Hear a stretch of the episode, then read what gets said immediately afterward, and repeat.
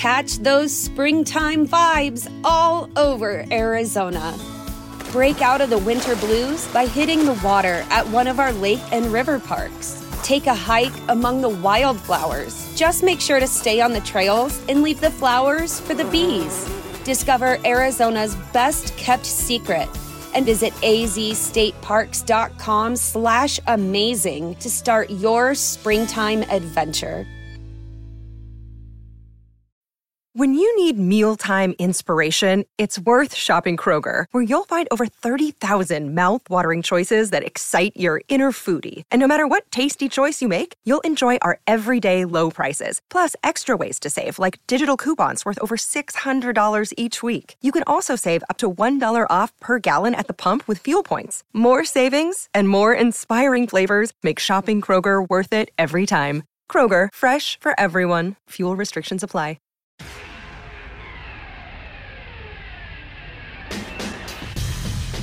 And welcome to Grassroots Marketing and our preview coverage, our pre-show coverage of the 2023 NOCO Hemp Expo. Thanks again for joining us. And right now with me, I have a, a best-selling author who is an engaging, humorous, and sought-after speaker appearing across the country at book festivals, libraries, industry conferences, and more. Featured on Fresh Air with Terry Gross on NPR, as well as All Things Considered, the PBS NewsHour.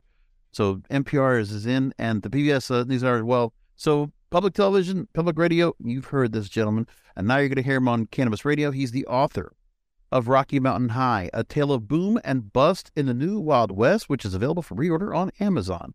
Finn Murphy joins me here on Grassroots Marketing. Thanks for being on, Finn. Great to be here.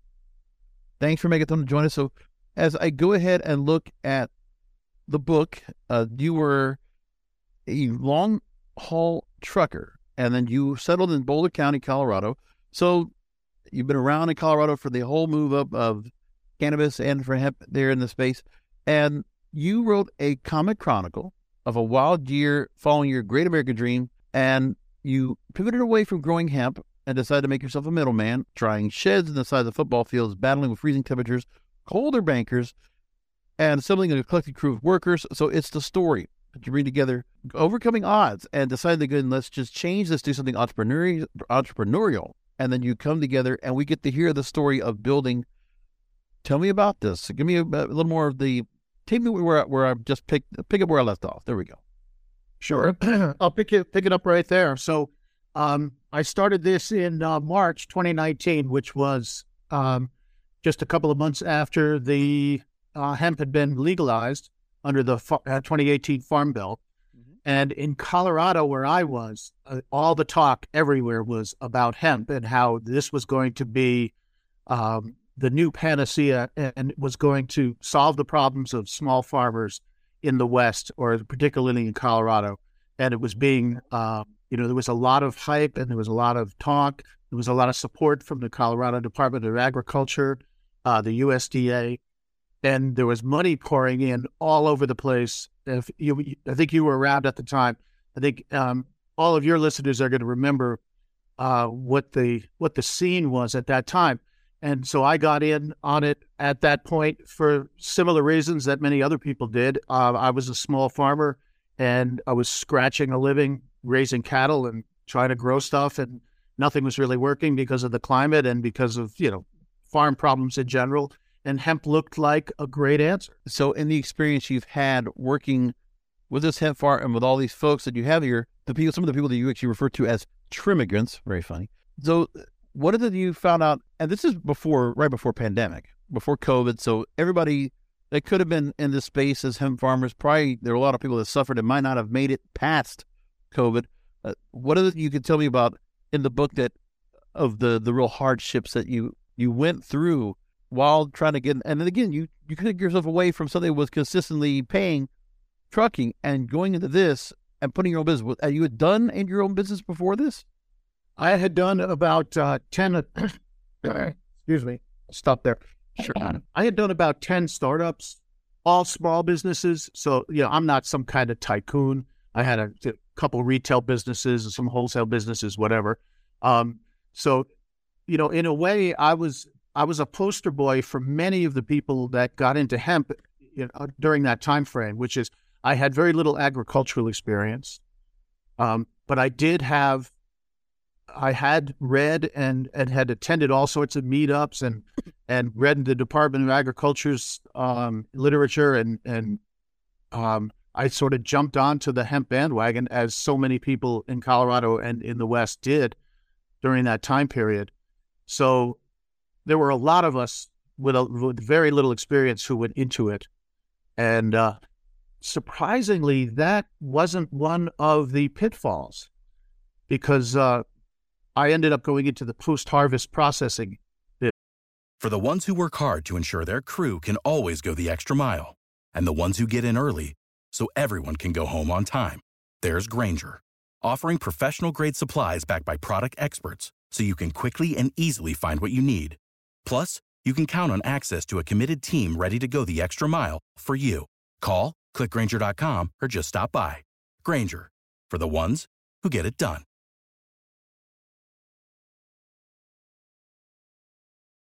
When you need mealtime inspiration, it's worth shopping Kroger, where you'll find over 30,000 mouthwatering choices that excite your inner foodie. And no matter what tasty choice you make, you'll enjoy our everyday low prices, plus extra ways to save, like digital coupons worth over $600 each week. You can also save up to $1 off per gallon at the pump with fuel points. More savings and more inspiring flavors make shopping Kroger worth it every time. Kroger, fresh for everyone. Fuel restrictions apply business, which is drying, bucking, trimming hemp plants.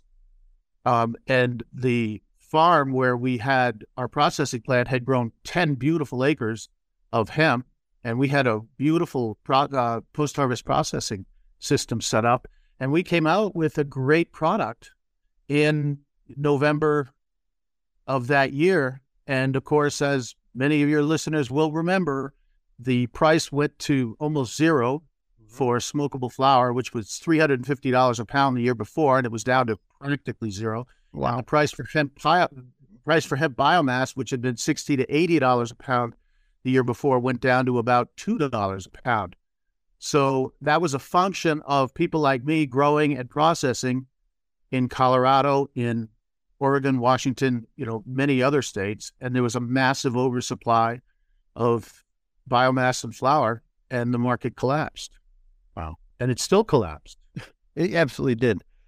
I want to ask now, it was the year before, in 2018, before you got into this uh, venture, that you'd actually written already another book and also another the national bestseller, The Long Haul, A Trucker's Tales, The Trucker's Tales of Long of Life on the Road, which is available on Amazon and all the other major bookstores. But one the one thing was that you decided to go and put this book together, and then it, there's something about that after you encounter such an amazing experience, like you take a lot of time to detail the people that worked around you, the the things that happened to you. Because on top of that, this book you wrote, it encompasses over how many years? Because it was a pretty quick turnaround of what you went through, and you had so much material to work on. Yes, it was. It was an extremely short period of time. So I started in March of 2019, uh, and then basically I shut the business down in December of 2020. So that's let's call it a year and a half a, a, um, um, an extremely short period of time, and that's an indicator of how quickly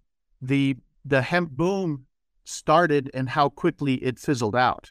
Right, and I can only imagine how many business owners and how many people that are looking to be entrepreneurs that might want to jump into the space because it's a great testament to say, I mean, overcoming insurmountable odds to be able to go ahead and get the business up putting what is, is your collateral because I don't think I don't know if you had any investment money or anybody that was you know at, contributing into what you were doing in this venture, but this was you.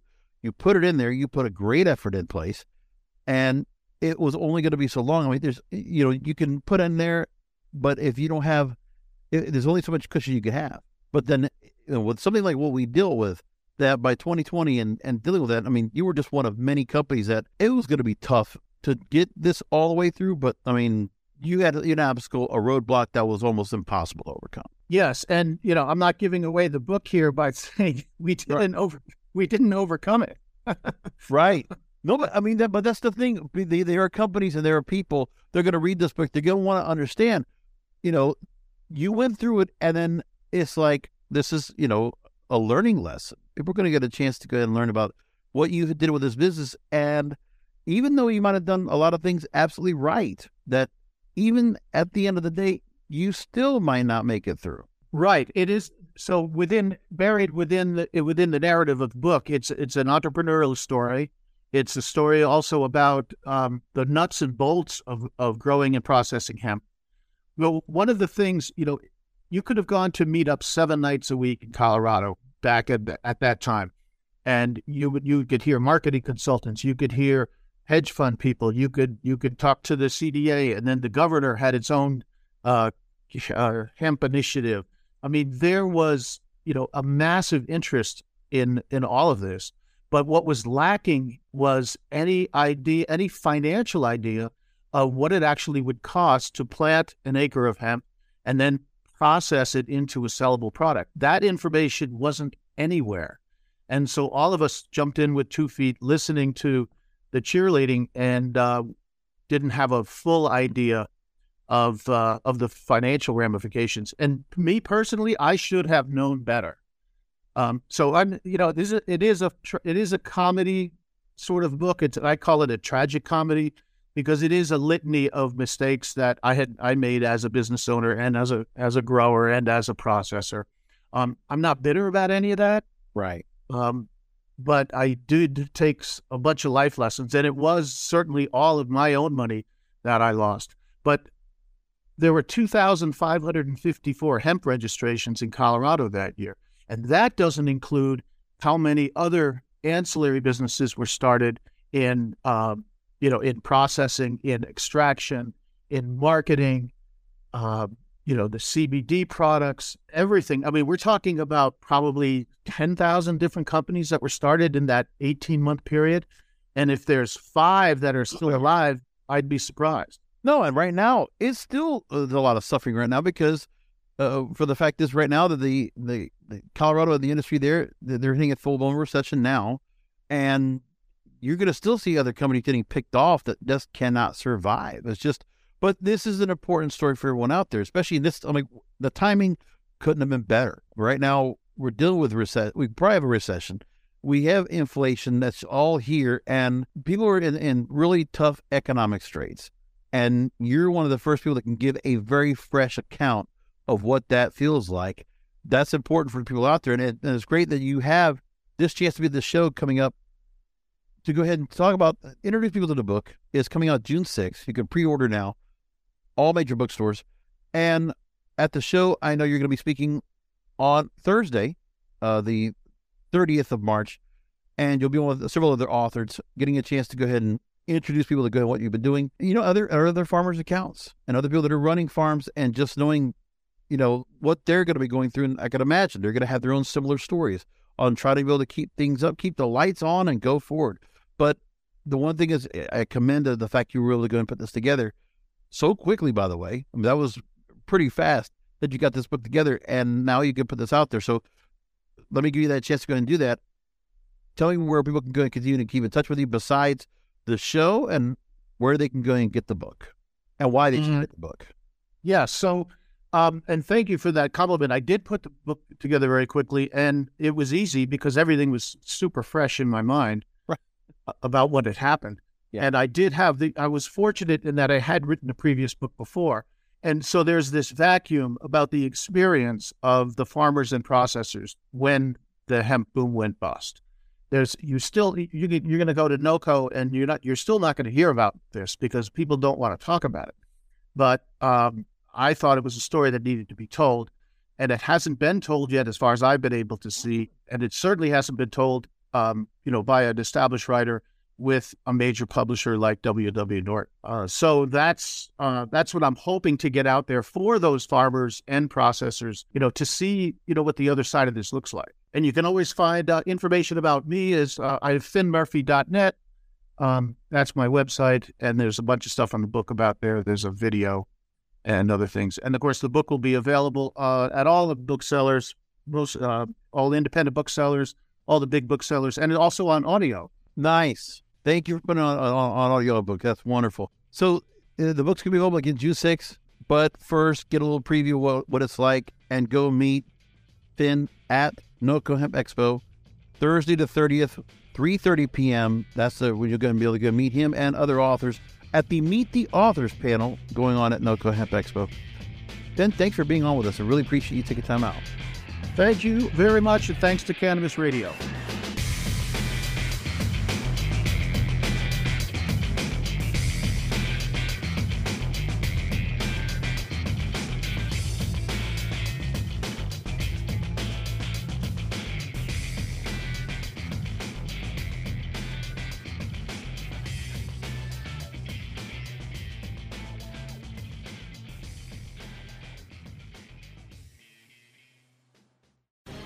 The opinions expressed on this CannabisRadio.com program are those of the guests and hosts and do not necessarily reflect those of the staff and management of CannabisRadio.com. Any rebroadcast, republication, or retransmission of this program without proper consent is prohibited.